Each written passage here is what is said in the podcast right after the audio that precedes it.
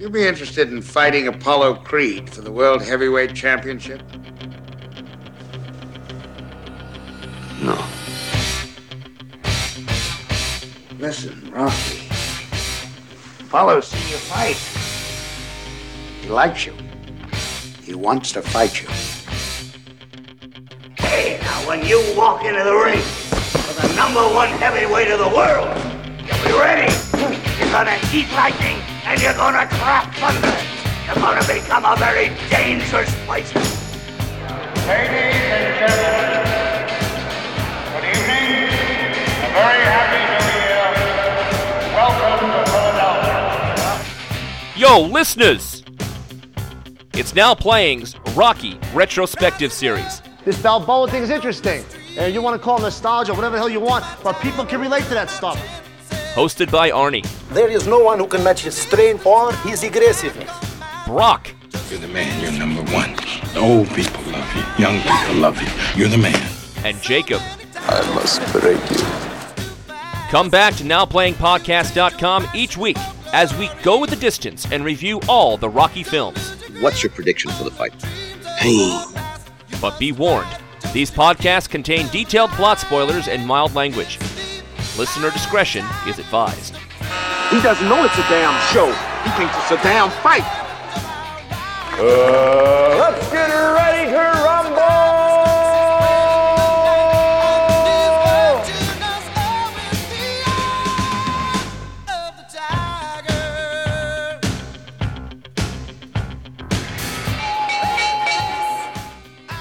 rumble! Today we're talking about Creed three, starring Michael B. Jordan, Tessa Thompson, Jonathan Majors, Wood Harris, Florian Monteno, Phylicia Rashad, and not Sylvester Stallone.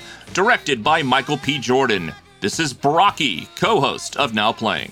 I left the Rocky Retrospective, but the Rocky Retrospective didn't leave me. This is Arnie. And this is the co-host who wants to see through floors, Jacob.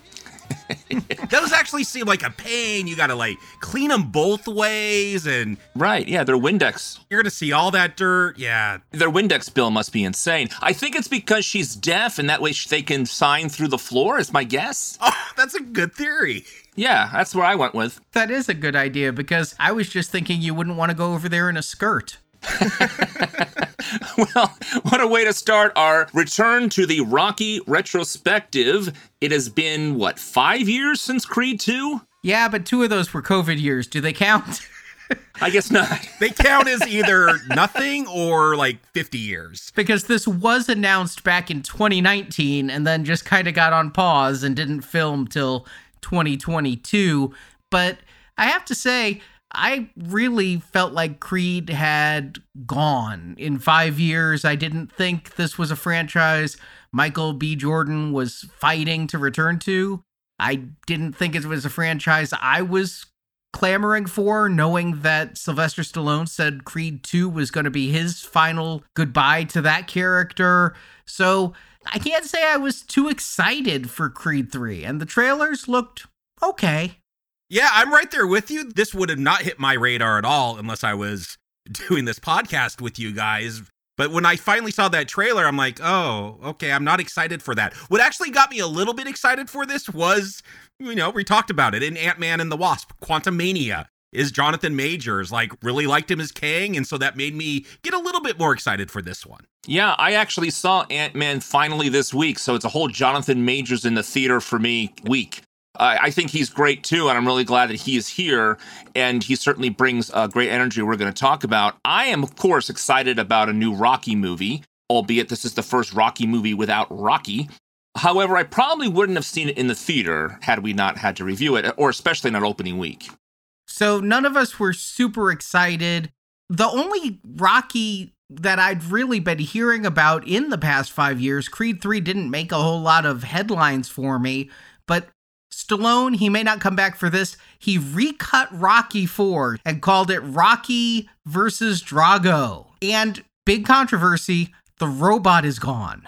Is it? Did you watch this? Is that confirmed? I remember when Stallone tweeted out that back in the days when I used to wander still on Twitter, is that the robot was going. And I'm like, no, that's the heart and soul of Rocky four. Like that robot is the most important part of that movie. You cut that, I'm never going to watch it.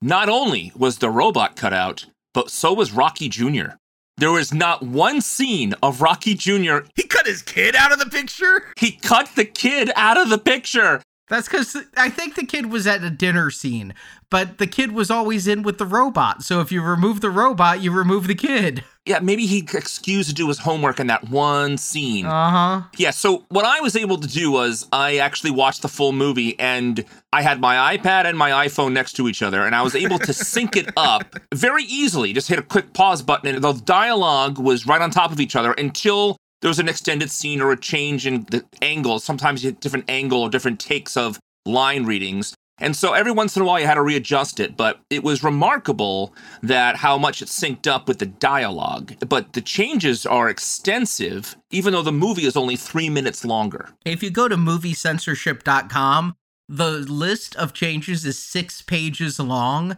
And yes. I've never seen it go over one page in the past, maybe two. And he just re-edited the entire thing. I think he went back to the negative. And I mean, it's sometimes like this cut is one point five seconds longer. I mean, it's not like he went in and just tweaked it a little. But I'll tell you, I famously didn't recommend Rocky four, much to Jacob's chagrin. The second best Rocky film. I would recommend this cut. Why? What is so different about it? It has a lot more Apollo. So in the beginning of the movie, it actually it recaps seven minutes of the Clubber Lang fight. The entire ending of Rocky three is at the beginning of this, so they can get rid of the robot. The boxing gloves are gone at the beginning that explode. But what they really do is they focus on Apollo's motivations for why he wants to fight Drago, about how he's missing the limelight and he's been retired five years and is, is he over the hill. Kind of reflects a little bit here of this movie. But I remember we talked about this on our Creed two podcast. Like, we didn't really get Apollo's motivations for wanting to fight. And it's like Stallone heard us and basically put that in the beginning of the movie. And also, it just felt tighter, you know, without having all of the comic relief. Yes, I did miss Paulie, because Paulie was also mostly cut out of the film because most of his scenes were with his love bot. But I have to say, it just felt tighter all the way around, and it just got me more. So I actually recommend this cut over the other cut, which I just felt was a little too unfocused. Blasphemy. Speaking of cutting things, Sylvester Stallone. I did not know about this. Was this widely known, like, that he was not showing up? Was he not invited? Was he busy with, I don't know, some geezer teaser that he's probably doing? Like, what's the story here? It is kind of a shock, even though this is Creed three. They've been about Apollo Creed. Like, Balboa has always been there in the corner. Yeah, I know. It's the first Rocky retrospective series without Rocky in it, but he had said when Creed two came out, this was going to be his last time as the character. And when they were announcing casting for this, he came out and said he would not be involved in this. And, you know, I kind of think some of it may be Michael B. Jordan wanting to step out of that shadow. I'm reading into this. I haven't been able to find interviews where he confirmed this, but he's directing now. This is his franchise. I mean, he's done franchise films, but until we get that Rainbow Six film, he doesn't really have a franchise to call his own besides this. And I think with him as director and him as the only star, it is him wanting the limelight.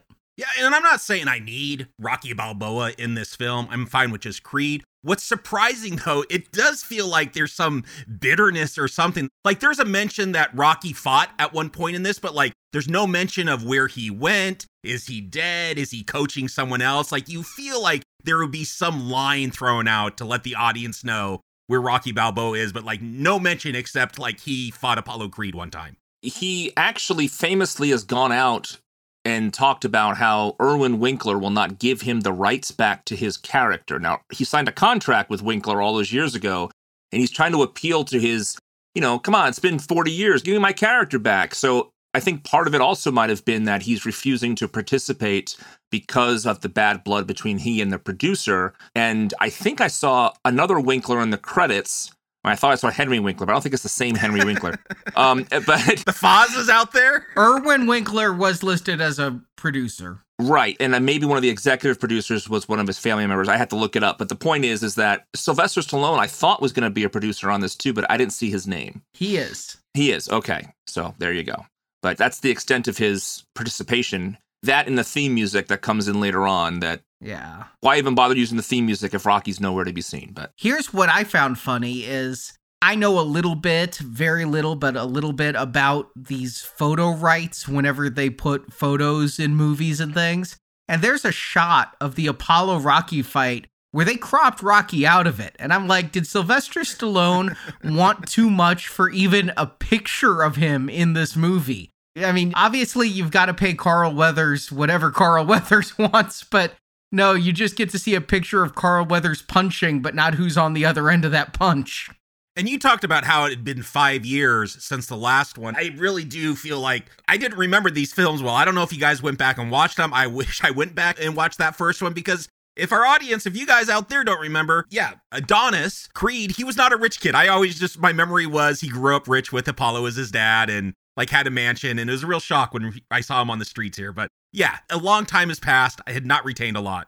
I listened to our podcast of Creed two to remind me of all the plot points. And the only time I had that issue during this movie was I forgot that was Little Duke until they named him like later on. So in the beginning of the movie, when he popped up, I forgot that was the same guy. That's it. Yeah, I went back because I haven't rewatched a Creed film since Creed two came out five years ago. And I felt like I needed to remind myself specifically of Creed two. I felt like I remembered Creed one pretty well. I liked that film. I watched it for the review. I watched it when it came out on video. I watched it before Creed two. So I have like four or five viewings of that under my belt, but I'd only seen Creed two just for the review.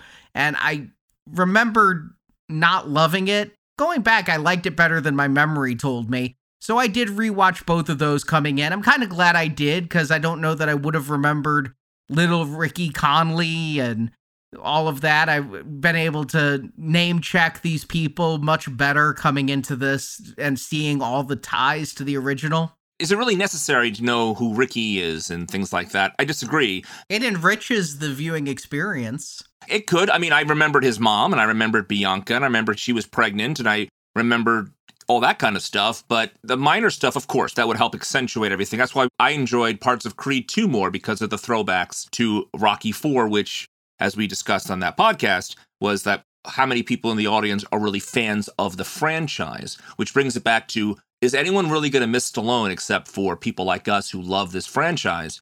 Because the folks in the theater that I was with, I didn't get the impression they knew Rocky as well as we do, only because I, I didn't see any reactions to any of the callbacks or things that were actually in this movie, any of the music cues, any of the mirroring that goes on, none of it. But they were really into the movie, just not the callbacks. I saw it on a Wednesday advanced screening here on an ultra screen with amazing sound.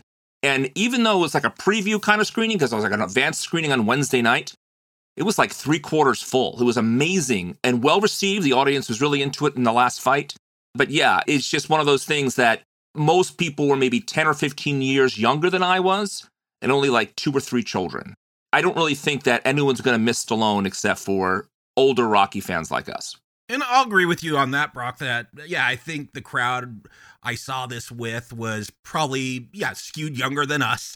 Do they have that whole history of Rocky? I don't know.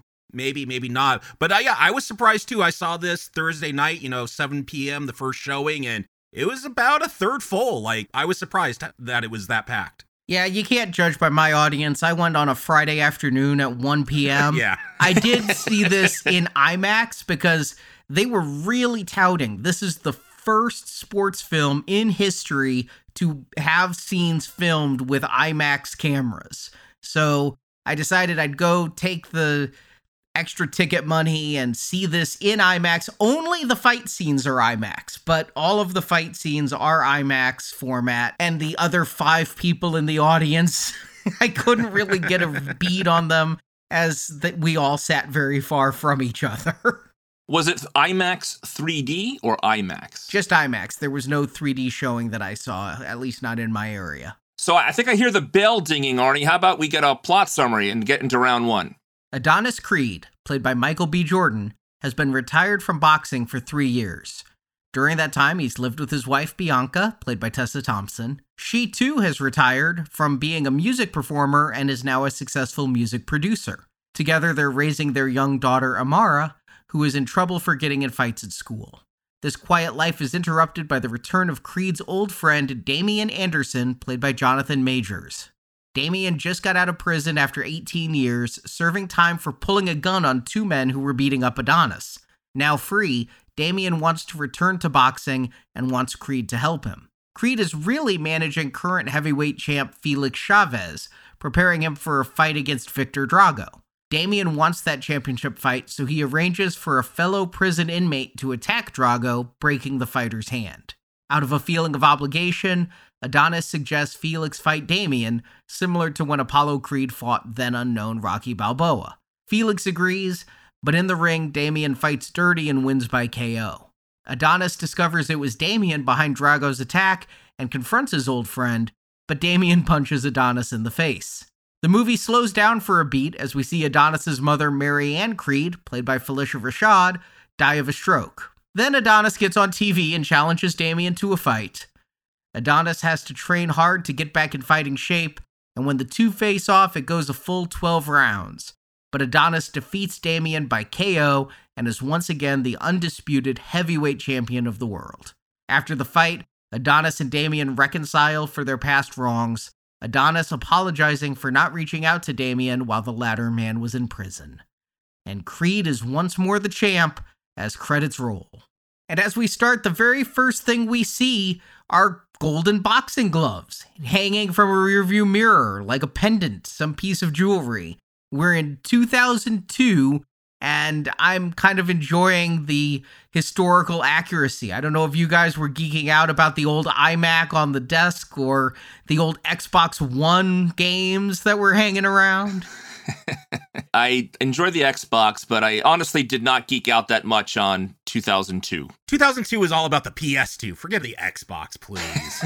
I was playing Halo back in two thousand two on my Xbox. Nah, it was still about G T A, baby.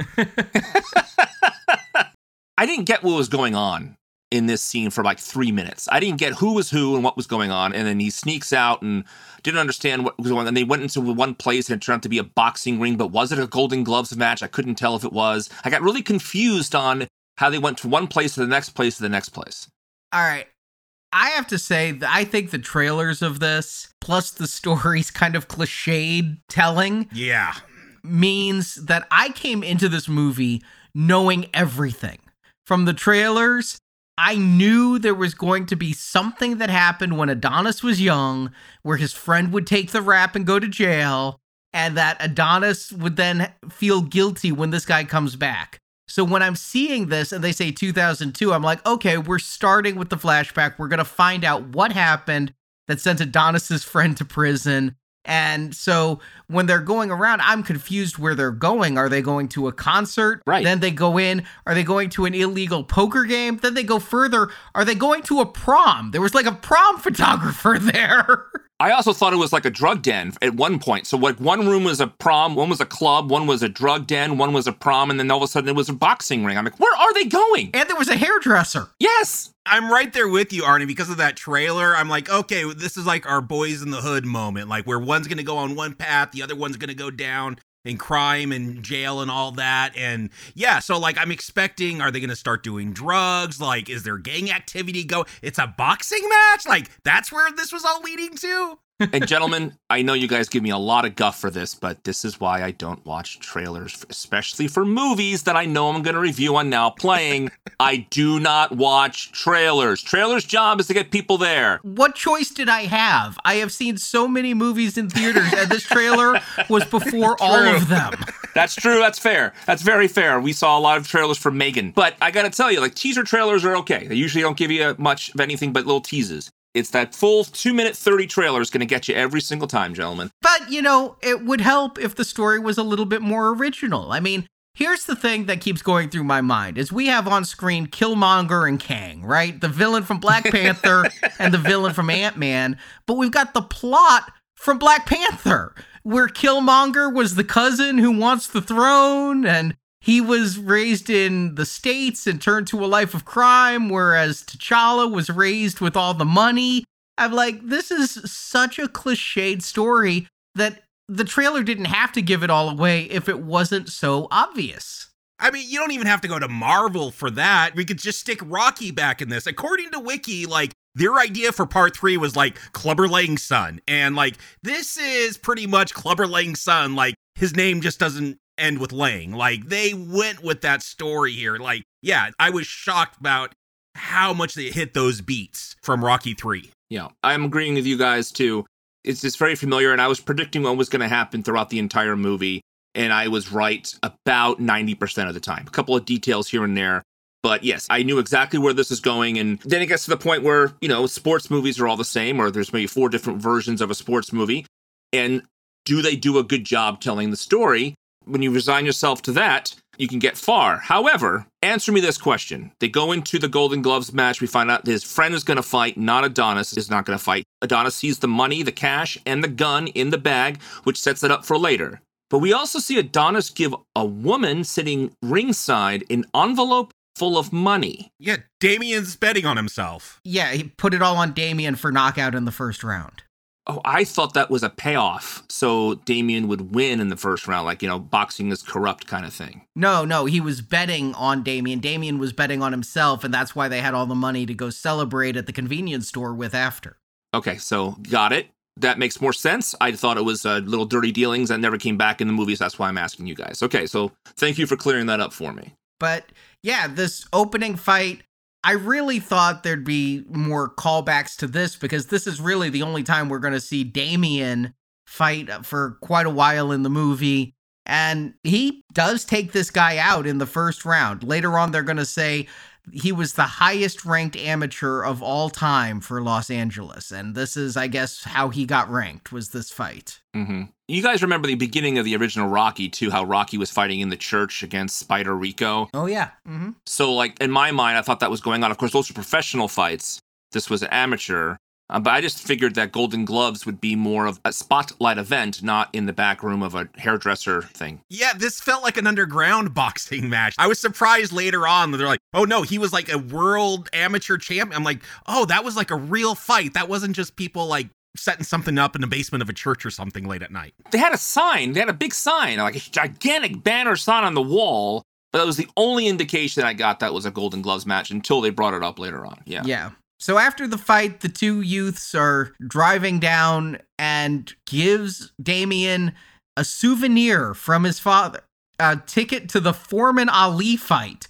Does that timing work out? I thought that... No, yeah, it's Rumble in the Jungle, wasn't it? nineteen seventy-four, it works out. Because Apollo was heavyweight champion of the world in nineteen seventy-five when the original Rocky took place. Okay, that makes perfect sense then. But... hell of a gift to give. Yeah. It's like Rocky giving Tommy his boxing glove necklace or whatever that was in Rocky five. What was that pendant he gave? Yeah. Yeah. Yeah. And they stop at a convenience store and a guy named Leon comes out and Adonis just goes nuts on this guy. And we cut away. Were you left in suspense? Did you wonder, who's this Leon? What happened next? Well, yeah, I'm wondering who Leon is, but I assume Damian pulled out that gun and he went to jail and Adonis went free, and that's why they're going to have some beef later. Yeah, I thought that it would turn out that Damian killed the two kids who pulled, or Leon, something like that. I didn't realize she was just going to pull the gun out and get arrested. But yes, I didn't know who Leon was. I was very curious on who Leon was and what the trigger was, and we go three-fourths of the movie before we find that out. And we smash cut to fifteen years later, and... Donnie is fighting pretty Ricky Conlan again from like the first film. They got that actor back. I guess the fact that Conlan beat Creed and then immediately had to go to prison means that we never saw Creed beat him. So this is something somebody needed to see, I guess.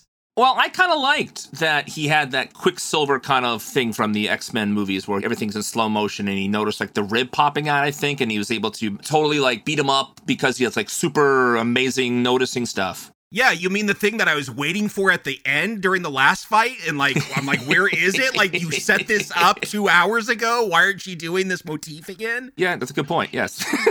Yes, it really stood out, like the way he's looking at the dude's ribs and everything, but this fight kind of like the vibe of it carries throughout the rest of the movie for me. And the problem is we're told we're supposed to be worried. Creed's wife looks really worried and he's losing, but he seems real cocksure. But I'm just not like adrenalized by this. Like, this is his last, I guess, match before he retires, and it kind of feels like a retirement. Like, not a whole lot of energy for me. I don't know, maybe an IMAX with those IMAX cameras, it looks amazing. It was pretty good. I can't say amazing, but what I did note is that in interviews, Michael B. Jordan said that he was influenced by anime when he was trying to choreograph these fights. And when it goes into slow-mo and they do those punches and the skin ripples and things, I could see that anime influence coming through. There was a lot of slow-mo and a lot of rippling C G I flesh in all the fights. Now, wait a second, though. You and I just watched the Rocky four, and there's plenty of slow-motion shots in that of Rocky and Drago's faces getting punched and their lips going blah, blah, blah, blah, blah, with the sweat popping off their bodies. So, yes, but anime, great, but Rocky four and Rocky three and all sorts of stuff. I guess the skin just rippled a little more water-like here. It was reminding me of kaiju fights. Yeah, when Creed is like almost comically, like in my mind when I'm watching, I'm like, this is almost like a cartoon. So anime is right. Like the way he'll kind of like just stick his head and like really focus on those ribs that he's going to punch in the last round. Like it is cartoony at times. I have to say, though, I'm really paying attention to the directing and the camera work of this film because I am aware it's Michael B. Jordan's first time out. And overall, I don't think this film really has a huge flavor directorially, but there are some shots, and especially in the ring, I feel like the camera work is really well done. It pans around, it does three sixties. It really is a lively camera here that helped get me into the action somewhat. Yeah, I've seen a lot of people praising him for the direction here. I'll point it out when it happens later on, but I feel like this is a first-time director trying to prove, like, guys, I'm a director. Like, some of the stuff really stands out apart from the film where it's trying to call attention to itself and, like, take me seriously, guys. It's, it's just trying a little too hard at times, but overall, like, yeah, it's fine. Like, I don't have problems with the direction of the film. Yeah, I'm going to say the same thing as Jake says. When it really popped out at me like something was really great, I will definitely call it out. But otherwise, most of the scenes were adequately done. However, one of the first things I recalled in my notes here was that I didn't like the fight choreography at all. I found it very simplistic. And yes, it's Rocky movies. Nobody blocks. I get it. But there was very few jabs. It was all huge hits, huge knockout stuff, not a lot of ducks, not a lot of weaves. Not a lot of movement. It was just a, two guys slugging at each other. And I'm no expert on this, but we've seen a lot of fight movies. We recently did Warrior, right? And how great what that fight choreography was. So, but I just wish the fight choreography was a little more exciting for me. I'll say this to your point, Brock. Out of all these fights we'll talk about, only Jonathan Majors stands out. And because he has a very weird stance, very non-conventional boxing method, probably, because he probably practiced most of that in prison. But like, his at least stood out because it's so unique, but all the rest kind of just blends together for me. You're right. Did we even really need this scene with Conley here? I feel like it's only here because it's going to be a long time before we get back in the ring and they want to feed the audience some punching because that we start in twenty oh two, jump to twenty seventeen, and then after he is the undisputed heavyweight champion, they mentioned the first in two decades, the first to unify the title. We're going to, again, just jump cut to the title, Creed three, and now we're in Los Angeles. It says present day, so twenty twenty-two, twenty twenty-three. They'll mention he's been retired for three years. Yeah, did we need to see the Conlan fight to see that he retired, or could we just have jumped right here and been like, he was the champion and he's retired for three years? I guess they want to show us that he, or maybe remind us, because, again, maybe not with these Creed films, but with Rocky, they always had those recaps at the beginning, which I found very helpful. I wish they had one here. But, yeah, maybe they want us to know that, like, look, guys, he was a really good fighter, because you think he's going to lose, and then he just, like, pulls it all together during that last round and, and takes the guy out. Like, if he just shows up retired, maybe that's a question in the audience's mind. And maybe that would have been a good thing. Maybe that makes him more vulnerable when he has to go up against this old friend. And in the fight, he does, when he's in the ring and talking to Duke, He says, checkmate. I thought for sure that would come back in in the final. Me too. I thought they were going to say that right before he punched out the guy at the end. Yeah. Yeah. I think he said it in the two thousand two fight. Yes. In the Golden Gloves. So that was the callback immediately. And I thought that was just going to be like right before he knocks out Damian, he was going to say checkmate. Yes. Yeah. But he didn't. James Bond would have said it. You know? Sylvester Stallone would have said it. Yeah, totally. Cobra would have said that. Yeah, it was in two thousand two and twenty seventeen, but never comes back again. I was waiting for it the whole film.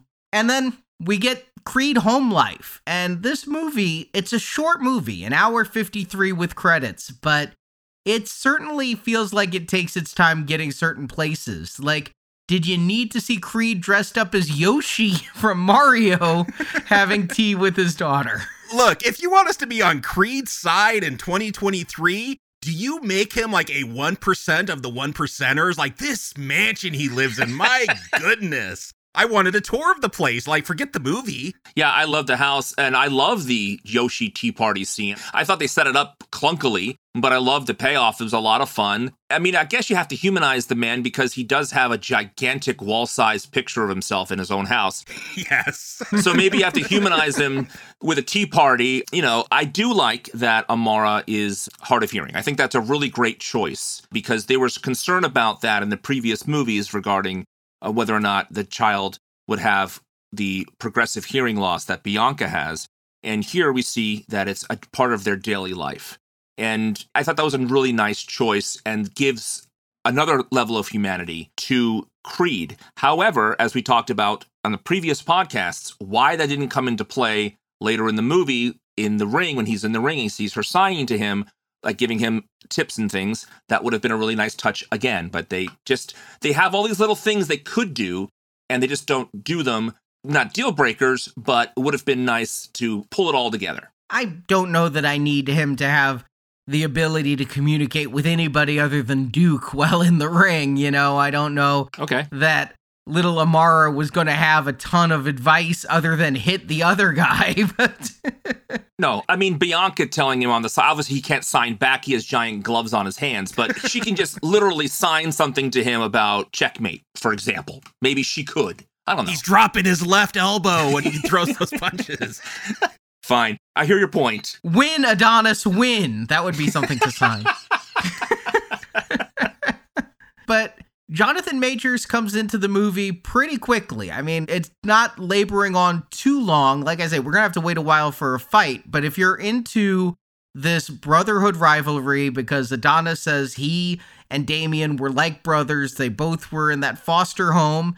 Just to recap, we remember that at the beginning of Creed, we saw Creed was in juvie and being picked up by his, I guess, stepmother or foster mother, his father's wife. So during that time, he really got to know this Damian, which we saw in the flashback, and he's out. And he's Jonathan Majors, who, as you mentioned, he's really having a moment. In addition to this film and Ant-Man and, of course, Loki, he also had that movie Devotion that came out late last year. So he's in just a lot of stuff out of nowhere in my mind. Yeah, he has a presence. And what's really great about, especially if you just saw Ant-Man, like we three of us did, is a whole different character than Kang. Like, it's remarkable what he's showing us in the breadth of his talent. And he's a massive man, too. He's, like, gigantic. He's imposing. He has presence. He has attitude. And you know he's full of crap at the beginning, but you still want to listen to him and believe everything he says. What the character has written, he's really doing everything he can to elevate it. Yeah, there's something about, I don't know all the acting terms, but it feels like he's got a lot of internal acting going on. Like, he's created a backstory and motivations and all that, and it just comes through the way he'll look. You can tell his mind's working, like he's got a scheme going on, and there's just a lot of subtleties to his performance that I enjoy. I really have liked Michael B. Jordan in virtually everything I've seen him in. And now Jonathan Majors, I'm feeling similarly about. But Michael B. Jordan, I feel, is more of an effortless actor, whereas I feel Jonathan Majors is a little bit more theatrical, like he's a bigger presence. Yeah, but it feels like all calculated, like he knows he's doing that. I don't know. That's how it plays off to me. I hear what both of you are saying. What Jonathan Majors is not doing is indicating. He's actually living in that moment as much as he can for us. I hear also what you're saying about effortlessness of Michael B. Jordan. I agree with you completely on that. So I think the two of them against each other is a great contrast. And maybe Jonathan Majors is seeing more theatrical here because of how stoic Adonis is. It's possible. It is. And the scene of the two of them in the diner, though, is a really well-acted scene on both people's parts. While I don't think these two would actually be in the same weight class for boxing, because yeah, exactly. Jonathan yeah. Majors is so huge, these two are in the same weight class for acting. And so I think that scene worked out really well. But they're really teasing this backstory that, again, I thought was obvious from the trailer. This whole, you know, you owe me a debt. Here's where I thought it was going to go, where it didn't. I thought it was going to be that Damian took the rap for what Adonis did. That, like, Damian went to jail for beating up Leon, and Adonis got out of it somehow. And that it was going to be something that Damian could hold over Adonis and expose that Adonis is really a criminal. It never goes that far with it, though. It never risks making Adonis anything other than a good guy. I agree with you that I thought it was going to go maybe somewhere a little bit darker. Not that Adonis killed someone, but like, yeah, that he was more involved with whatever crime that Damien ended up taking the rap for. However, it ends up being just like a Back to the Future two slash three situation where Adonis, you're yella, so you ran away, like you didn't have the courage to stick around, and that's what he was upset about. Okay. I think most people would have run away at those situations if you could, if you saw a window to jump. Yeah. However, in this scene with Jonathan Majors and Michael B. Jordan, I instantaneously got what Damien's issue was, that you stole my future. You stole my life. You lived my dream. And that's what I was getting off of him. And they flat out call it out in the movie, but I totally got it here. That that's what the bone the pick with him was. Nothing about going to prison for him. It was, you son of a bitch, you took my life. And so that is how good an actor he was, that it popped out right here without even saying it. I got that. But yet he's here, hat in hand, asking for an in because he wants a fight. He wants to be a fighter. So he's going to take a job sparring at this gym that Adonis owns with Duke. Yeah, just like so many fights in this movie, there's no one to spar with Chavez. Like, at this moment, only Damian could do it. Like, everyone else is gone. Everyone else is scared of him or whatever. Like, okay, that's convenient. It's going to be weird when that keeps happening, though. How come Adonis doesn't spar with him? Why not? Seriously, why doesn't Adonis get in the ring with his own guy? I don't understand that. He's only three years retired. He's in great shape for a guy who's been three years retired. Yeah, it should be said, this is his gym. Like, he's got some stake in Chavez's success, right? Like, he, he's going to get some percentage of that. Yes. I would think there's just no reason, if you were the world heavyweight champion, you went out on top, that you want to look foolish in a sparring match with the current champion when you're not in training. You want the best fighting against you. You want those who are in shape and training sparring with you, not the guy who used to be champ.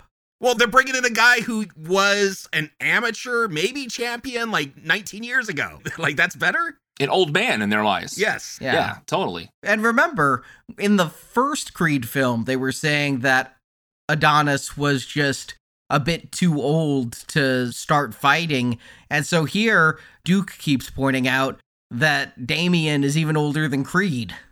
So are you guys, where are you at with this? Are you liking the stuff with Damian, or, or are you preferring the home life stuff? We've gotten quite a few scenes with Phylicia Rashad back as the mother and Tessa Thompson as the wife and her in the recording studio. They're catching us up on where everybody is. Look, Tessa Thompson, good actor here, enjoying the performance. I can't complain about performances people are giving, but I'm just, like, not into the film at this point. Not because it's lacking fights necessarily, but because the drama is not that engaging. It's, you know, hey, try to get your mom to move in with us, and, you know, she's going to have another stroke. Like, they're setting all this stuff up that's going to happen later. So it doesn't feel like there's many surprises coming. Like, I see where this is all headed, and yeah, there, there's no big reveals. There's no adrenalized fights. So I'm kind of just bored, even though I recognize like everyone's giving a good performance. I'm right there with you, Jacob. Exactly the same issue. I have loving all the acting that's going on.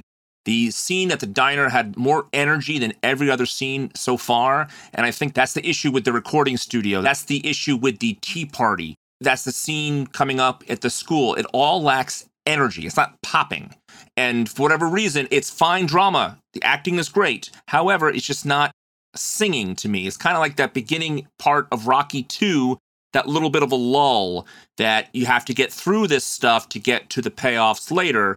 But as you said, everything's so obvious what they're setting up, every single thing, that it's going to take a lot for me to give a crap when it comes up later. One thing they set up but doesn't really come up much later, though, is the school scene you mentioned, Brock, where they have this scene. It comes out of nowhere. Amara's in school drawing something, and this other girl just walks up, picks up the drawing, and tears it in half. And I'm completely Team Amara when Amara socks this girl in yes. the face for it. My wife was so mad, like, when she got in trouble. Because she's a teacher. She's like, no, I would not have gotten her in trouble. The girl who ripped it is the one at fault. Like, she deserved to be punched. I love how the girl knew how to fight and just punched the other girl out instantaneously. I thought that was really funny. My entire audience and myself laughed out loud when that happened because it was a really great winning kind of moment that we all kind of wish we all did that. You know, take no prisoners, just lay her out. However, a six-year-old punching an eight-year-old in the face is a little extreme in a school. Bully, she she already took a violent step. She initiated it. Yes, yes. So blatant. She just walks over and, like, on display rips it, too. It wasn't like she was taunting her. Mm-hmm. I do like that we find out that this is a school with all deaf students, and we see, like, the ableist in all of us through Creed here when he's like, well, you know, you don't expect this in this kind of school. Well, like, no, people, like, with disabilities, like, we're all the same. Like, we all have tempers. So I like that little moment there, like, when they called out, like, just because they have a, you know, something different about them doesn't make them, like, peaceful, perfect people. They're just like us. Did you notice that the subtitles when they were signing were different colors depending on who was speaking? So Amara's were, like, a light pink tinge to it on the bottom. Yeah. And I believe Bianca's was a different shade of blue or black, and so was Adonis's. Later on in the movie, it seems it'll blend together for me, but definitely Amara's was a magenta. Yeah, there was a pinkish hue to it, yeah. And I thought that was really clever. If they kept it going the entire time with all the signing characters having a different color, I would have really liked that touch, because when they were doing it just for a couple of times, I'd never seen that before, and I thought that was really helpful. So you know who's speaking if a lot of people are signing on the screen, even though people are talking still. You know what I mean? So it was really a nice little touch. Yeah, I just wish this school stuff went somewhere, because we're going to have the scene where Adonis's response is, I'm going to teach her to fight. And Bianca's like, no, what we need to do is understand why she wants to fight. I think I know why she wants to fight, because the girl is bullying her. Yeah, did we ever come to that understanding? I was waiting for that resolution to this subplot here, but I think Creed four is the daughter fighting? Like, that's that's how it seems at the end of this. I mean, also, she wants to be like her dad. Her dad's a prize fighter. Her dad fights. I mean, why wouldn't you want to be like, you know, I think that's kind of neat that she wants to be like her dad. But yes, I understand that, you know, solving problems without violence is probably healthier for everyone in the long run. I mean, look at Damian. He's so full of rage issues that, you know, that's how he fights, full of rage and anger. Yeah, which we get to see in the spar session with Felix Chavez there, where he starts getting too rough and Duke just has it out. Duke is just there to yell at Creed, I think. I think that's his whole role in the movie, is to keep Creed in check, because nobody else really does. Only Duke will talk truth to Creed. Do you see Creed's house? Who can keep him in check? I think Bianca keeps him in check somewhat. Yeah, Bianca can, because yeah. that's her house too. And his mom too. Yeah, when Damian comes over, Creed is like, this is the women's house. I just live in it. And I kind of understand that mindset. The scene when he comes by the house and they have the drink and all that, I thought something was going to happen there. I thought he was going to incite something there. And so it just seemed like it was more set up. And so I guess they needed that time alone, but you, I guess the whole point of that scene was that Tessa Thompson gets interaction with Damian there and gets the wrong vibe off him. That's, I think, the only reason that whole thing is there, besides, because we already have the scene at the diner and the scene at the car before the diner of these two catching up again. Each of these scenes is moving the needle a little bit further on what Damian wants Creed to do for him. And it's after the dinner, after catching up, when they break out the first Hennessy product placement of this film, of which there are many. They break out a bottle of Hennessy, and that's when Damian's like, my clock's ticking, it's now or never for me. I was the best, but I never got a chance to prove that. Really laying the guilt trip on thick and trying to get it so that Creed will give Damian a chance at a fight. He really wants to fight Felix, and I mean, we get to see here Creed's all about Felix versus Drago. We get another returning player, Drago Junior, unlike all of Rocky's opponents who were defeated once and went off into obscurity, never to be seen again. Here, if you lose to Creed, you're still a good boxer and you can still fight. Is Drago Senior hanging out with Rocky Balboa during this? I was so excited to hear Drago, but no Dolph Lundgren. Yeah, they're both up in Vancouver. Filming Expendables, what, four, five? Yeah, yeah. yeah, seventeen, something like that. But yeah, at this, I guess it's a record release party for someone on Bianca's label. And I don't know who the singer is. I just put her in my notes as Tattooed Goddess. I just put her down as auto-tune because a lot of live auto-tuning going on there, she's saying. Wow. Maybe that's the robot from Rocky Four. That's, it got cut out of the film and got put there. That's the callback right there. But you do see Damian, he's scheming here. I thought this was going to go further, but he goes up to Bianca and is like, how does it feel to have someone else singing your songs? Don't you wish you could be back in the game, more or less? So, like, I thought we're going to get a performance for her at the end. Maybe she was going to sing the intro song as Creed came to the ring and for that final match. But no, like, it's just, I guess, there to show that Damian's not a nice guy. He's always taking digs.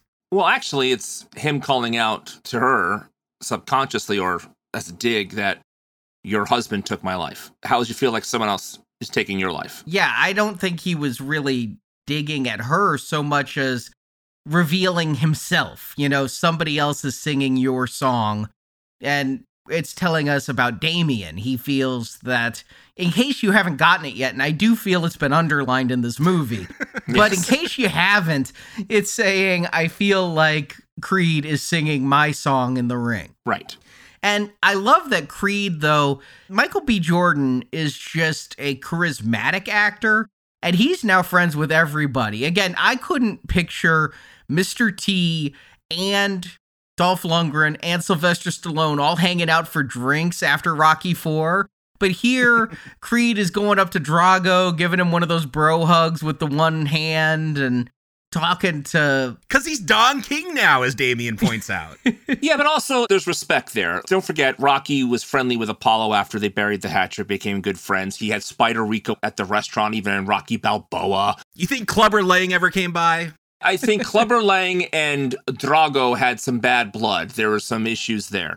But you get my point is that, you know, these guys all know each other. And if it's a good fight and clean fight and one beats the other, there can be respect, especially if there are rematches given for the other person to get another shot. So I would think there's some sort of level of camaraderie. If you watch even like any players of baseball, football, basketball, after they're retired and they talk well about other players, you can tell the respect is there because of what the other player is able to do, even against them, who and themselves are great players. That's what I got off of here. And I really loved Adonis was friendly with Drago. I thought that was really a cool touch. Maybe it's because of what Adonis can do for Drago, but I kind of like that it was more like fighter camaraderie. When we saw Adonis talking to the guys, though, maybe it's because I was on the IMAX screen. I was really curious. Did you guys notice in the background Damian talking to the other kind of dangerous-looking guy who's going to be the one who beats up Drago? Nope, didn't see that, and not even going to, like, remember the face of the guy who attacks Drago, which is going to be an issue in a little bit. I agree completely. I didn't see the guy's face that well either. I guess they showed a mugshot like in the next scene, but it's just like, okay, criminal, let's move on. Like, I didn't pay attention to it. Mm-hmm. Yeah, I completely agree. And I knew something was going to happen at the label party that's going to catapult Damian to have a shot. I did not expect it to be a baton to Drago's hand. Yeah, I know. That was anticlimactic. I, I just thought some kind of fight was going to break out and Drago took a punch at somebody and broke his hand. But I guess they did that already in some other movie, I guess. I thought this would be the time when Damian starts to show himself as a bad guy. I thought Damian would start some static and embarrass Adonis and Bianca at the label party or something. I didn't really expect that he'd have this guy do an attack, which nobody seems all that upset about. They're more upset that Drago can't fight than they're upset that at a label party, somebody pulled out a nightstick and started pummeling somebody else for no apparent reason. But the moment it happened, I'm like, oh, this was all arranged by Damian. Like little Damian of his namesake from the Omen series, Damian is not to be trusted. Well, I mean, it's a kind of a prison kind of hit, you know, with a shiv kind of thing. And it's also Tanya Harding's M O, so you never know. So here's the thing, because this is where the film really loses me. So Chavez is hungry for a fight. He needs that. He can't wait six months for Drago to heal. And there's no one else that could fight except Damian. Now, I have a very rudimentary understanding of the boxing industry, but I feel like a lot of that is dependent on like Vegas betting and just betting in general. Like a lot of money's generated there. Is anyone betting on this match when it's two contenders from the same guy's gym? Like this feels like a rigged match to go, here's my champion Chavez and here's my other rookie Damian to fight together. And yes, bet lots of money on, like, I'm not putting money down on that. That feels like a fix. Yeah, I don't understand. And I wish there was just a little bit more service paid to A, selling this fight. I know we're going to get the speech where Creed is saying this is like Apollo versus Rocky, but it's not really, you know, because Apollo was such a showman. This isn't an exhibition match, right? Because yeah. Damian's the championship afterwards. Yeah, and Apollo made it almost like American Idol twenty years before there was American Idol, you know? It was like picking this unknown person and really picking them up. Whereas here, yes, they're both from the same gym, but once the fight gets scheduled, Damian has his own trainers, his own crew. I'm like, they're both coming out of Creed's gym, right? But it doesn't seem like Damian is anymore. Well, here's my second issue. This movie should have done a lot better in setting up Damian as this wunderkind amateur boxer, because this is Warrior all over again. Like, one of the top contenders drops out, so let's throw in the school teacher. What? Like, how? I feel like I could have a credible boxing and U F C career match based on these films. I do. I don't know what your drives. My, my fight's next week. But I hear you. I put it to, this is only in the Rocky universe. This is a fantasy boxing, right? No one blocks. Everything's a haymaker. The punches sound like bullets. And you can get a title shot because the plot needs you to. That's what it happens, man. This is a Rocky movie. Then I wish they would have spent more time setting up that tone of that first Rocky film. They're selling this as the amateur fighting the champion. I wish they would have set that up a lot more. Get me to maybe sympathize for Damian a lot more before the turn. Make him that Rocky, and then, uh-oh, he really is like a bad Clubber Lang type, maybe. Right. Yeah, I think you just put a head on a pin for me there, Jacob. I never am on Damian's side in this movie. I always see him as an ominous, negative presence. Again, maybe I'm influenced by obvious trailers, but this whole time, I'm waiting for that turn, and I'm taking everything he says as like this double meaning, slightly mean, slightly jealous kind of thing, and it would have been better. Oh my God, am I going to say this out loud? Rocky five did it better with yeah. Tommy Gunn. it it sure did. And also Rocky three did it better because Clubber Lang was the number one contender and Mickey was dodging him. And so when the opening montage with Rocky, you know, being famous and all that, they also showed Clubber winning fights and training hard.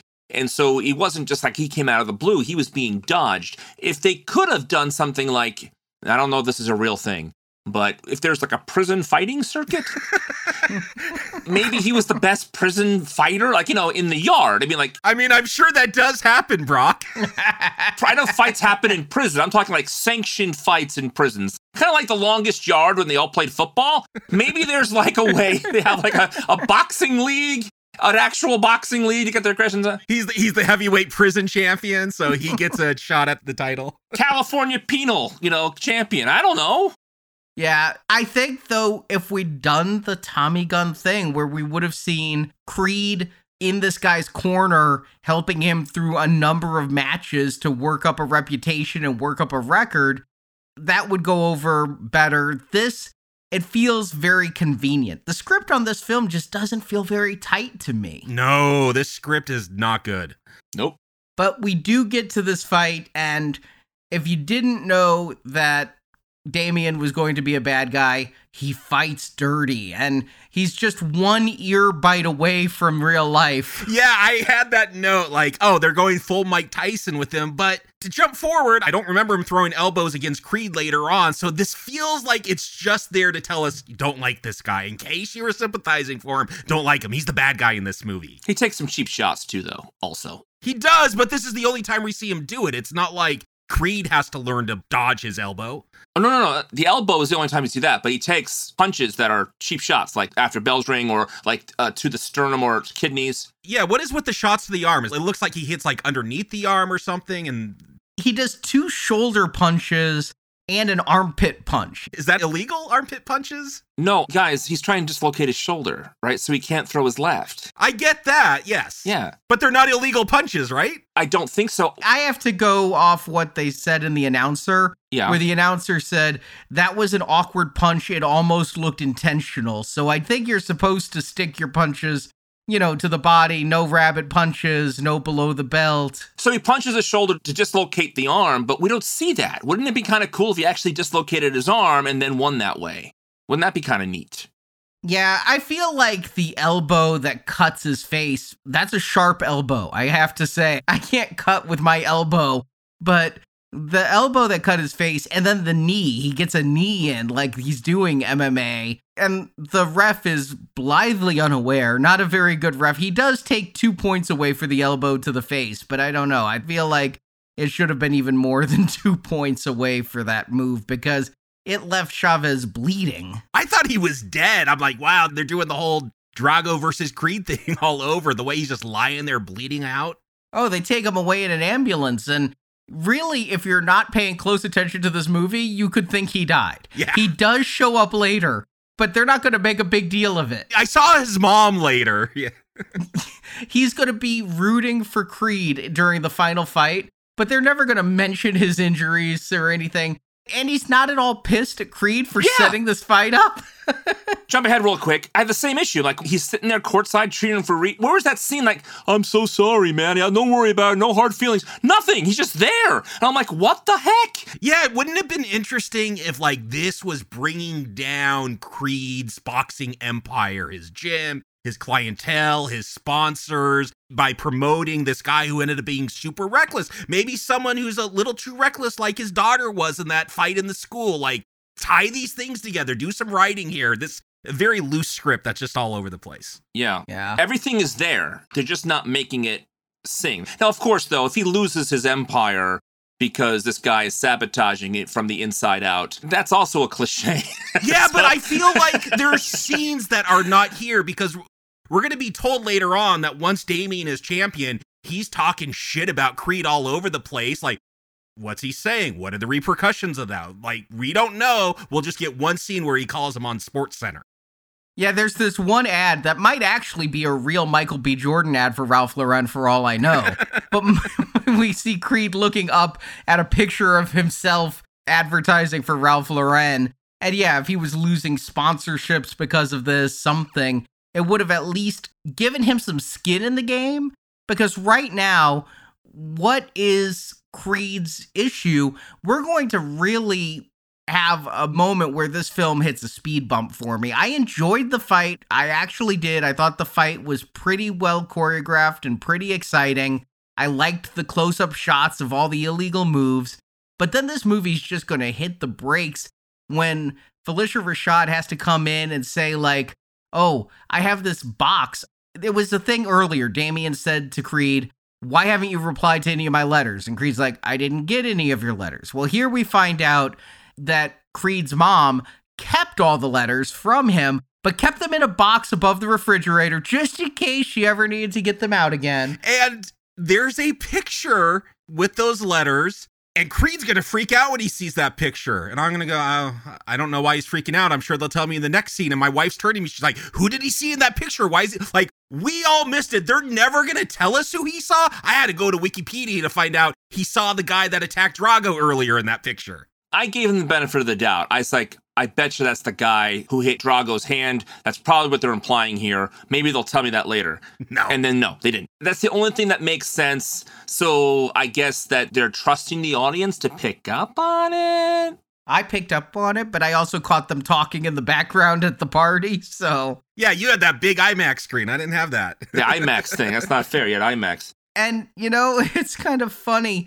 Phylicia Rashad, she's like, here are the letters. Oh, I'm going to have a stroke and die. Well, so like, it wouldn't be a Rocky movie unless somebody dies to make you motivate you to fight, right? So you knew she was going to die when they dropped the stroke in earlier. However, the scene where she talks to her son at bedside was phenomenal. Phylicia Rashad's scene, we've seen scenes like this before, but it's really great how they played it. Michael B. Jordan and Phylicia Rashad, how they played that death scene was just phenomenal. Loved it. I mean, it's good. Like, it's some of the better writing. I liked how they spun it around. She's had that stroke. She doesn't really know what's going on. So she's addressing Apollo and talking about Adonis to Adonis. Like, I get it. Like, all that works. But this is one of those scenes where Michael B. Jordan, I got to prove I'm a director. Like, I'm doing a death scene. Like, it's got to have impact. I don't know. It just, it feels like it was trying a little bit too hard to me. I agree with you, Jacob. I didn't think either of those performances really excelled. Mm. I'm not saying either one was bad, but neither one stood out to me. But it did feel like I'm a director and an actor, and here I am really going to go hard in both. And you say somebody has to die in a Rocky film. Nobody died in Rocky one or two. Nobody died in Creed one or two. I was being facetious. Mickey and Apollo both died back-to-back films. That's all I was saying. If you guys want to talk about him being an obvious director, although I kind of liked it, it kind of felt heavy-handed before the fight with Felix and Damian. After Creed says something to, to Damian before the fight, he walks around this wall, and they're both staring at each other through the wall. Yeah. That was a good shot. I liked that. I loved the composition of the shot. I just felt that the um, subtext was very heavy-handed. But I loved the shot. So if you want to talk about a director saying, look at me, I'm a great director, that is both a great artistic but a heavy-handed shot at the same time. Agreed on both counts. I liked it, though. I liked it, too. I thought it was clever, and, you know, that's him showing off. But at this deathbed scene, I really liked Rashad and what she was doing. So I didn't have any problem with that at all, and I didn't see his directing choices or shots or editing getting in the way. But yeah, then we have, like, it felt like something almost out of Karate Kid, that beach scene where Adonis goes and confronts Damian, who's like, again, just one, like, already has a posse, already has, like, a full beach party going on. Like, he's cashing those checks fast, but, yeah, he's going to go, like, confront him on the beach. I mean, friends are fast when you have money, right? I mean, you'll always find some people who want to party with you if you have some money. It's a necessary scene, a functional scene, and you know how in a lot of movies there's the scene where the bad guy, who's been pretty smart the whole time, kills for no reason, just so that we know how bad he is, that he gets what he deserves later on. Yeah. I feel that's what's happening here when Damian punches Adonis. It's not really a necessary punch. It's not really, like, he's already won. Adonis knows everything. He doesn't really need to physically punch Adonis at that moment, except we're just needing to like him even less. Or are we? I would dare argue the end of this movie is going to make it so that we're not supposed to hate him. I'm kind of going through a Rocky three thing again with this, where I'm like, eh, Clubber Lang, like, he actually wanted it more. Like, Rocky, back down, let him have his moment. And maybe it's an issue of passion, is because Creed in this film, he's been retired three years. Maybe he's just trying to find who he is. Even Bianca calls that out earlier is at least Damian like knows what he wants and he's taking steps to get there. And so I kind of admire that. Yeah, he's throwing some dirty punches, but like he's a man with a vision at least, just like Kang. Couple of things. First of all, even though he's retired three years, pretty sure Adonis could have seen that punch coming. Secondly, he has the photograph. He knows who this guy is. Go to the police. What the heck? And number three, this guy's on parole. He just sucker punched you on the beach. Are you saying go to the police about Damian? No, I'm saying go to the police with the photograph and say, this jerk here who totally played me for a sucker actually orchestrated this entire thing. He's the mastermind. Okay, okay. And on top of that, if you don't want to go to the police about that, it's kind of a shitty move, but, you know, you could call his parole officer and say, this guy just cold-cocked me on the beach because he's not supposed to get into fights. But my main point is just go to the police with a photograph or just call him out on the air. If Damian is talking crap about Adonis everywhere, he's going on Stephen K. Smith, right? Why don't you just say, this guy set this whole thing up. He's behind the whole attack. You can just do it back. But instead, he challenges him. I guess he can't say anything yet because one of the other subplots or themes of this film is like, you got to talk it out. You got to share those emotions and let it out. You can't just hold it in. Bianca's always telling Creed, you got to tell me what you're feeling. I don't know what you're feeling. And so he's going to like finally open up. And he couldn't do that on T V about being abused in this boy's home and everything.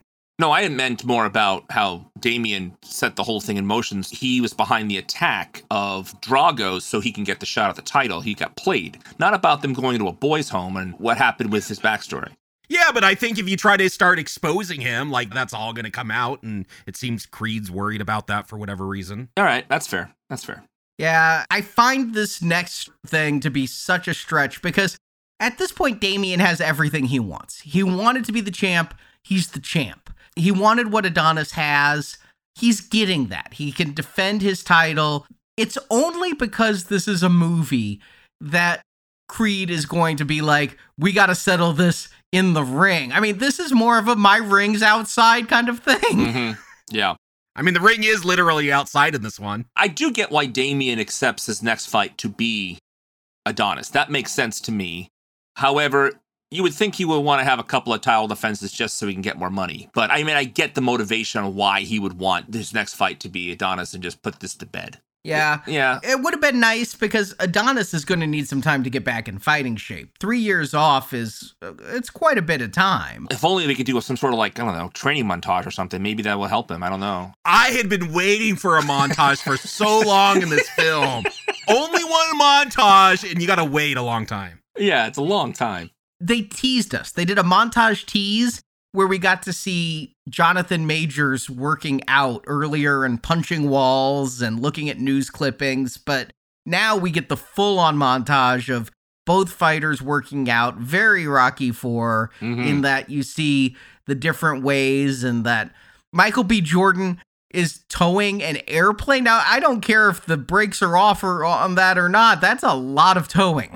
And here's the thing. This is the first time I think in this film as I'm watching it that I'm really having fun. Like, it's kind of ridiculous that he's pulling a plane, or the even bigger feat is hauling that giant mirror onto the runway just so he could pose in front of it for whatever reason. But like, it looks cool. You got the music going, you got the bad guy and the good guy like cutting back and forth, training. Like, that's the fun stuff in a Rocky slash Creed film. And like, we're finally getting that, to that now that we're almost at the end here. Like, it's been such a slog up until this point. There's a great scene of Jonathan Majors on two ropes, pulling himself up.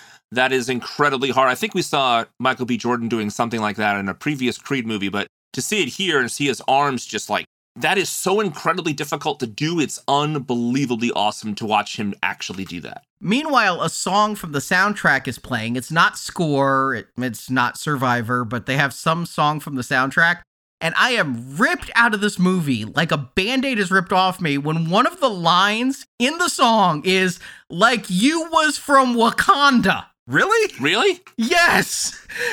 That is one of the lines oh in the God. movie and, or in the song. And I'm like, what? You couldn't have picked any other song than one that's going to say you was from Wakanda. Wow. The training montage was a lot of fun. I like how they brought Drago into spar, but it was a little heavy-handed how Creed, like, picked himself up. It was like a turning point in the training, but again, a little heavy-handed on the way it was handled. We know it had to happen, but it was still a heavy hand. Did you guys know during the end of the montage when he was running up that mountain, I'm like, he's on top of the Hollywood sign. I know this trail. I've seen it in so many movies. And I'm sorry, but the Hollywood sign to me has always been a little cheesy. It is no Philadelphia library. It's garbage up there. No, I agree. I laughed when it pulled back to be the Hollywood sign. I'm like, that's no Philadelphia art museum at the top of the stairs. Yeah, it was totally that Rocky moment. Uh, Hollywood sign kind of felt false to me, but they are in L A. I mean, what else could he do? Like, at the top of Grauman's Chinese Theater? I mean, what are you going to do? I found it funny that all these fights are in L A because Damian has an ankle monitor. He can't leave the town. So you- Yeah, we do see that getting taken off before the fight with Chavez. But they make a big deal. This is the Battle of Los Angeles. It's the fight is going to be in Dodger Stadium. And I don't know. I wish this rivalry, this bad blood between them, the relationship, like we're going to get these reveals now at the end about the abuse and all that. But I just feel like this relationship had been built up bigger. So it feels as big as a battle for Los Angeles, one of the biggest cities in the world. Yeah. Again, they're going to keep Adonis in the right so much. We're going to find out that that Leon was their foster father in a home and beat the crap out of them. And now they'd gotten out of that and grown up, and he just happened to run into him at this convenience store. And nobody's going to ever defend an abusive father figure. And so he deserved this beating. But he had a couple friends with him, and that's why Damian had to pull the gun. And yeah, the only thing I didn't expect is that Adonis ran off. You know, I would have thought, and it might have even been a bit more of a dig at that one percent of the one percent, like you mentioned, Jacob, if the Creed money got him out of it, whereas Damian had to go down. But Damian also had a gun, and Adonis just had some fists. If Damian went in there swinging, you know, because he is a boxer, if he went in there and defended Adonis with just his fists, and then it came out later, this is the man who abused him, I think everyone, all the charges would have been dropped if any charges were there at all, because of the situation, but the gun made everything different. Yeah. Yeah. Did you guys catch Adonis say, Eye of the Tiger, at the end of the montage at the fight? I didn't catch it. No. Okay, because I wasn't sure if I heard it or maybe I wanted to. Because I... I would have liked to hear the song in this, yeah. Yeah. All right. Maybe I imagined it. Because it came out of the blue, and if it was said, it wasn't brought back, and I would have liked it to have... Let me put it this way. I'm really like that the baggage of Rocky is nowhere on this movie. Nowhere. I like that. But so the Eye of the Tiger would have been that baggage coming back. However, it just seemed appropriate that since he found his strength again, that he found his Eye of the Tiger. So what he says that is a callback is at one point he says, one punch at a time, one step at a time, one round at a time, which was the mantra he and Rocky had from the first Creed film. So there is that callback, but I never heard Eye of the Tiger. And I just want to expand on something you said, Brock, is that I'm not missing Rocky Balboa, Sylvester Stallone in this. Like, this is working as a Rocky-less Rocky film, if you want to call it that, as a Creed film. Finally, we're getting a Creed film.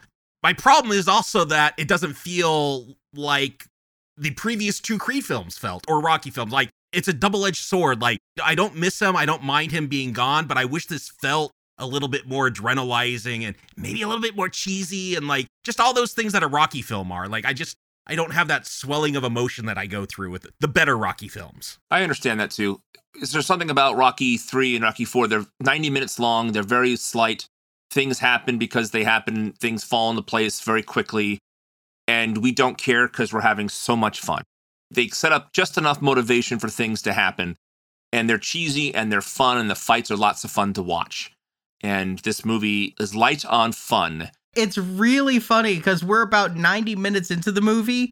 We're getting into the final fight. And the announcer in the ring literally says, I had to write this down, the fun starts now. Yeah, I, I noticed that. I'm like, couldn't have the fun started ninety minutes ago? Again, we got to talk about this final fight, not just because it's the final fight, but I think like this is a big departure from a Rocky film is that we're going to go more subjective, more fan fantastical, maybe, like more internal. Like, yeah, we're going to get the first couple of rounds and it's going to be that typical Creed, Rocky thing, punching, going back and forth. And then we're just going to cut, and maybe this, you know, costs a lot of money to fill Dodger Stadium up with extras. Like, maybe this is a way to save some money. Like, we're going to go to... No. no. This is a director who knows that a boxing film has been filmed so many times in the same way. How do you do it different?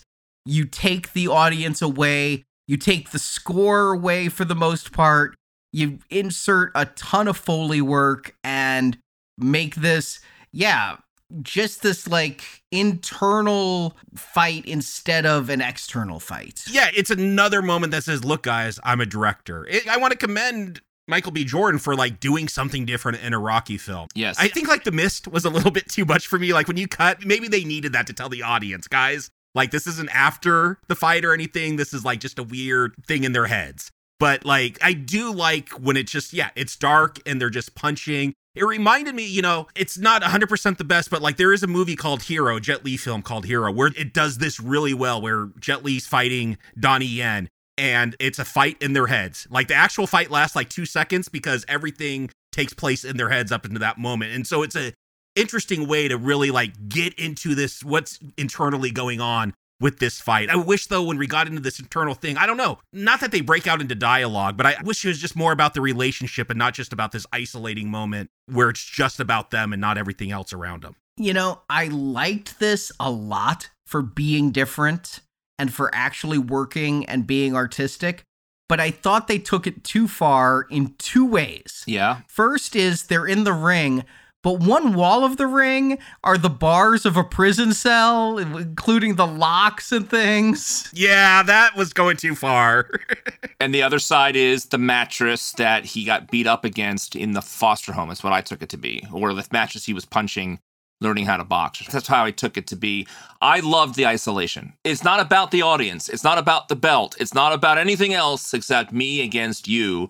And that isolation of it, I thought, was brilliant. I'm right there with you that he is definitely showing us making a giant directorial choice. At the same time, I really liked it. I didn't mind the bars. I didn't mind the mattress. I didn't mind the crowd going away. I did hear a thumping beat that reminded me of Eye of the Tiger during the first two rounds, and that I liked how that went away when the two of them were in that isolation. I also kind of liked how, you know, in Rocky movies, when they go through the sixth and seventh and eighth rounds, they just have them fighting and back and forth, and they have the rounds, numbers flying everywhere. This is how he did that. This is how he fast-forwarded to the last round of the fight by making it really about these two guys. If the rest of the movie was this focused on their relationship, this could have landed even harder. But I do like the choices. I do like what he did here, and um, I like that he tried something new, too. So good for him. What I thought was new, having just rewatched Rocky four, Creed one, and Creed two, is as we're entering round twelve, neither fighter is, like, even hurt that badly. Usually, going into the last round in a movie, the person's like, I can't see out of either of my eyes, and my ribs are broken. Punch the one in the middle. Yeah. Even Drago is like, he is not a man, you know, by the end of this. And here at the end of round twelve, we just have Duke going, you're out there as a boxer. I need you to fight. It's like, I couldn't believe how good a shape these guys were in after eleven rounds of pummeling each other. We saw Damian like watching video of Creed, like we were told he's very observant. I was waiting for those visual cues, going back to that motif we saw in the very first fight in South Africa. I guess the second fight in this film, the first one was with Damian at the amateur match. But when we go to South Africa and we see Creed looking at the different parts of the body, he knows that's what he's going to attack. Like, I thought we were going for that. I was waiting for that checkmate to be said right before he threw the last punch. But no, mm-hmm. He just throws a punch and knocks him out. I think... it was supposed to be a callback to that punch that Damian used in that Golden Gloves match. It was a very similar right. He said at the after the Golden Gloves match, that right can't be beat. That is a perfect right. And I think what we saw here was a throwing of that same perfect right, only this time it's taking Damian out. You got to emphasize that more then. Agreed. You have to make it call out more because I didn't catch that. You're probably right. But I didn't catch that either. And of course Creed wins. Was there ever a doubt? I mean, no, no. But here's the only time you really get a callback to Rocky, the famous do do do do do do do do do do plays like a very slow version of it, like a, a slow jams version. Yeah, I thought I recognized it after he won. Yeah, yeah, and I'm like, why use that if the whole movie didn't have Rocky hanging over it? Why do that? It seemed like an odd choice. Yes, a different version of it. Yes, very slow, but it's still. It seemed like a missed note. It's like uh, you're saying this whole time we're not a Rocky movie, and then you bring in the Bill Conti score just at the last second, and it's... Yeah, exactly. And like when Rocky wins those fights, it's a rousing rendition of it usually. Here it's a, it's a slow jam version, but it's still the same music at the end of the fight, and you didn't need it here. You could have done something else. I don't know what, but that just really screamed out to me. Why would you do that? Especially all this time, the whole movie, you barely even mentioned the man, if at all. And now how can I not remember Rocky? You know why they did it is the score of this movie, I noticed a couple of times, was just really lackluster. It's not that it was a bad score. It was a functional score. You needed something special here. And I just think that they leaned on a classic instead of just whiffing it. So after the fight, there's a big party on Creed's side, and then Creed goes to speak to Damian. They seem to bury the hatchet pretty easily. My wife was so mad. She's like, why didn't they just do that two hours ago and just end this? They have to cry. You have to have a good man cry. Well, I did explain to her. I'm like, because dudes, they got to punch it out first. And once we punch it out, then we're cool. Like, you got to get that aggression out sometimes. Yeah, every once in a while, it's, it's what you got to do between guys. But I felt like this was telling us that Damian isn't that bad a guy, that we should actually have sympathy for him, even though he did get a inmate to beat up Drago and do everything. I mean, I did have sympathy for Damian, though. Like, here is someone that stuck up for a friend and paid the consequences, and whether that's Creed's fault or not that he never contacted him again, like, I could see Damian's point of view. So I'm glad that in movie terms, he's redeemed at the end because, yeah, I want that for him. He got his shot, and then he was no longer the champ. He's basically Buster Douglas, if you know what I'm talking about, with Mike Tyson. Yeah, I remember. Okay. And then the last shot is Amara sparring, quote unquote, with her father in the ring. And that was a kind of a cute moment. And I'd really like the last shot when they leave the ring. It's between the ropes of the boxing ring as they walk off. They have a glory shot of yes. Creed here. A little up angle hero shot with the Dodger Stadium lights behind him. I thought that was like, it was both a good hero moment, but because I'm very aware of who directed this, I also feel it's a little self-congratulatory. Well, you know who did that a lot, Arnie, was Sylvester Stallone. That's true. Absolutely did that in his own movies, and this is exactly what Michael B. Jordan did for himself at the end. Exactly right. And then, yeah, he walks off into the fade out, and, you know, he has said there will definitely be a Creed four, but I'm with Jacob. I'm like, are we really going to mix it up? Is it going to be Amara the boxer? Is that a good way to mix up the Rocky franchise? It could definitely be very cool. I think it would be great also, and it seems to be on trend. A lot of superheroes now are the female versions of the superheroes. So it certainly is something that would fit into what's going on in movies. Uh-oh, is Creed going woke? I'm not using woke. I'm not saying it's a bad thing. I think it's wonderful. I know what you're, yeah, I get what you're saying, yeah. But it certainly is a trendy thing right now. And she's only, what, six, eight years old? So they're going to have to fast forward in time or just wait to this particular actress. Obviously, they're not going to wait. I mean, as long as it took to get this Creed film out, how long till the next one? I don't think they need to make another one. And maybe if this one, this one will probably make a lot of money, but I don't know if they really need to make a Creed four, honestly. So we've said that how many times about Rocky films, I know, but it just, it seems to me that this trilogy is, he's done. It's done. His story is complete. He now has his family. He now has a way to express himself that's differently than just fighting. It's a nice way to end it. Until we get Adonis Creed, where the child is strange and the wife is dead and he's running a restaurant. Right. Called Bianca's. Yeah. So, Jacob, Arnie, do you recommend Creed three? Jacob.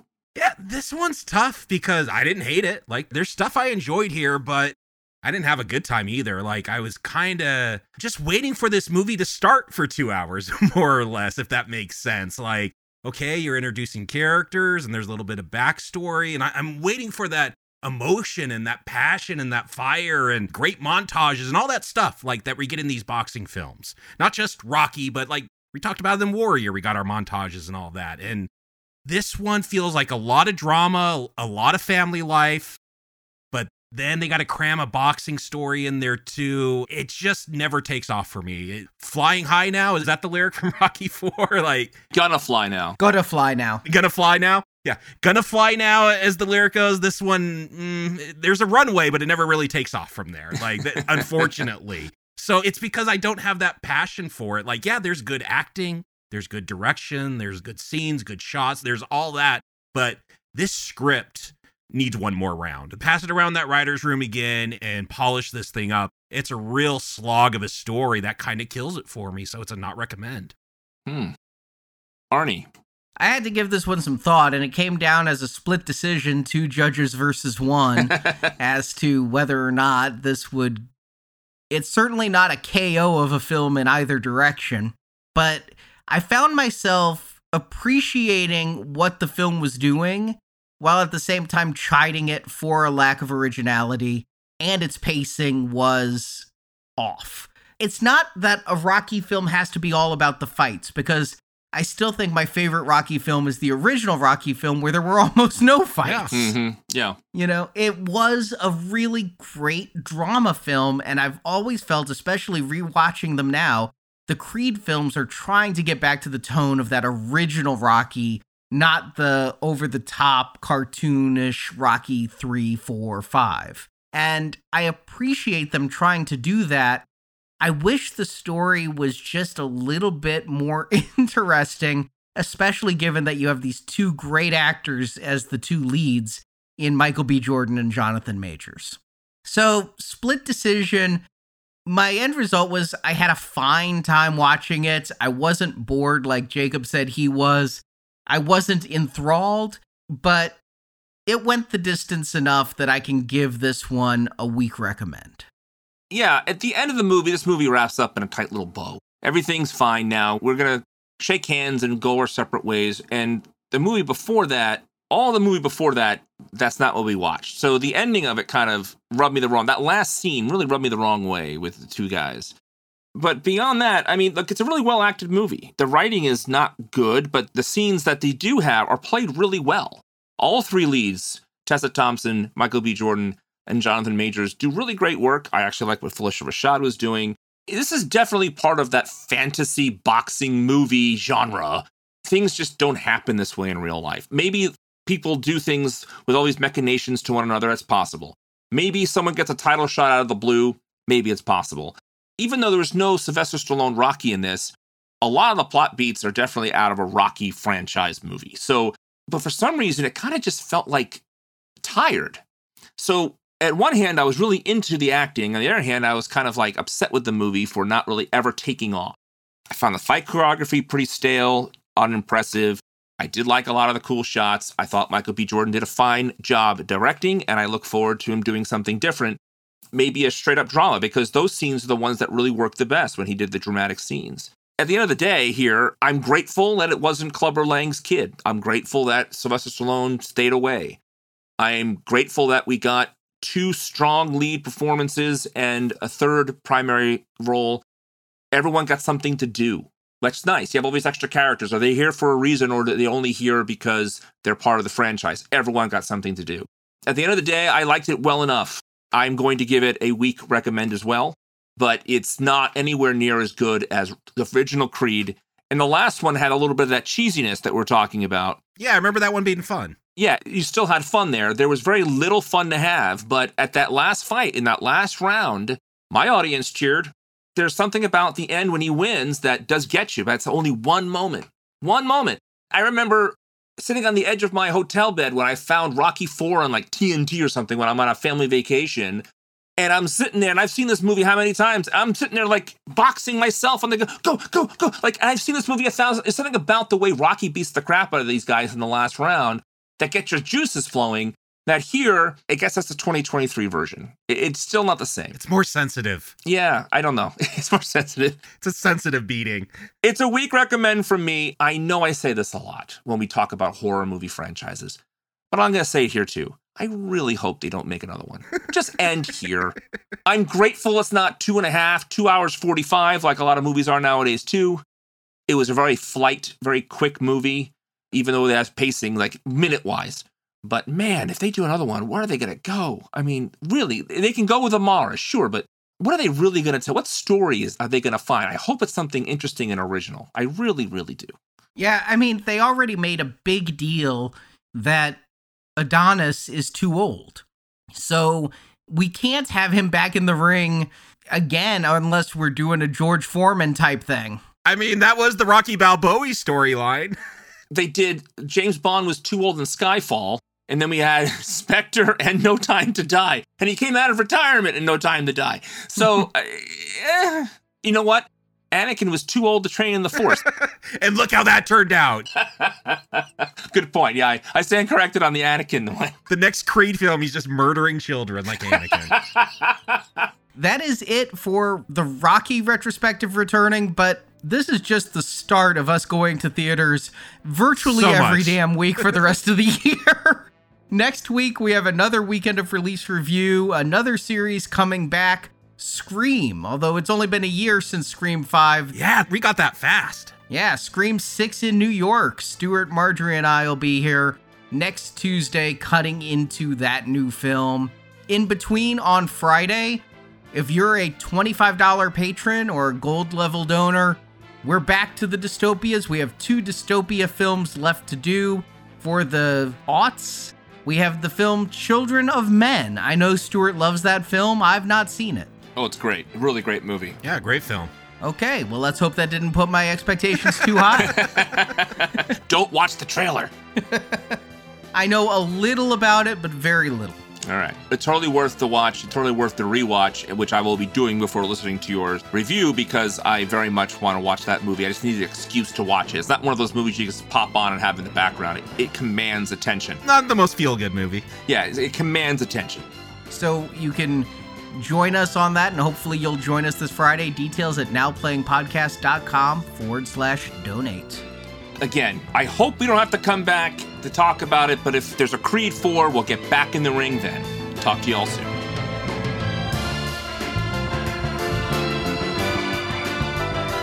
I can't believe this is happening. I can't. And I just want to say thanks to Apollo for fighting me, Apollo. I want to thank, thank Mickey for training me. Most of all, I want to thank God. Greatest night in the history of my life. I just want to say one thing to my wife from home. Yo, I did! I did it! Thank you for listening to this episode of the Now Playing Rocky Retrospective Series.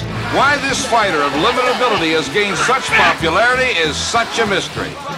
Come back to now playing podcast dot com each week as we get in the ring and review another film. When I leave you, you'll not only know how to fight, you'll be able to take care of yourself outside the ring. Mickey loves you. And in the now playing podcast dot com archives, you can find reviews of other films such as Rambo, the Avengers films, The Karate Kid, Terminator, X-Men, and many more. It makes a man a better man. We wish to educate your country. And while at now playing podcast dot com, be sure to join our forums where you can discuss these films with other listeners. Don't listen to it, Rocky. No, do listen to it, Rocky. You can also follow Now Playing on Facebook and Twitter, where we post announcements of new episodes and where the host posts movie mini reviews. Links to our social media pages are at now playing podcast dot com. Very American. It's very smart. Hey, and remember, after this, you owe me a favor. What favor? Support from listeners like you help keep Now Playing operating. You can find a link to donate using PayPal at the bottom of our website, now playing podcast dot com. Uh, Mister Gazzo says I should get to two hundred to break your thumb. You understand? Please. Huh? Please. Give me some money. Give me some money. You can also show your love of Now Playing Podcast by shopping in our store, where you can buy Now Playing t-shirts, coffee mugs, mouse pads, and much more. The link to our Cafe Press store is available on our homepage. What are you going to do with the money? Well, the first thing I gotta do is I gotta pay the rent, you know. Now Playing's Rocky retrospective series is edited by Heath and Arnie. Don't worry, I'll clean it up for you, bully. Now Playing is not affiliated with M G M or United Artists, and no infringement is intended. Seems like lately everybody wants to beat me up. The opinions expressed on Now Playing are those of the individual hosts and may not reflect the opinion of Venganza Media Incorporated. I pity the fool, and I will destroy any man who tries to take what I got. Now Playing is a Venganza Media production, copyright twenty twenty-three, all rights reserved. It's over. It's all over.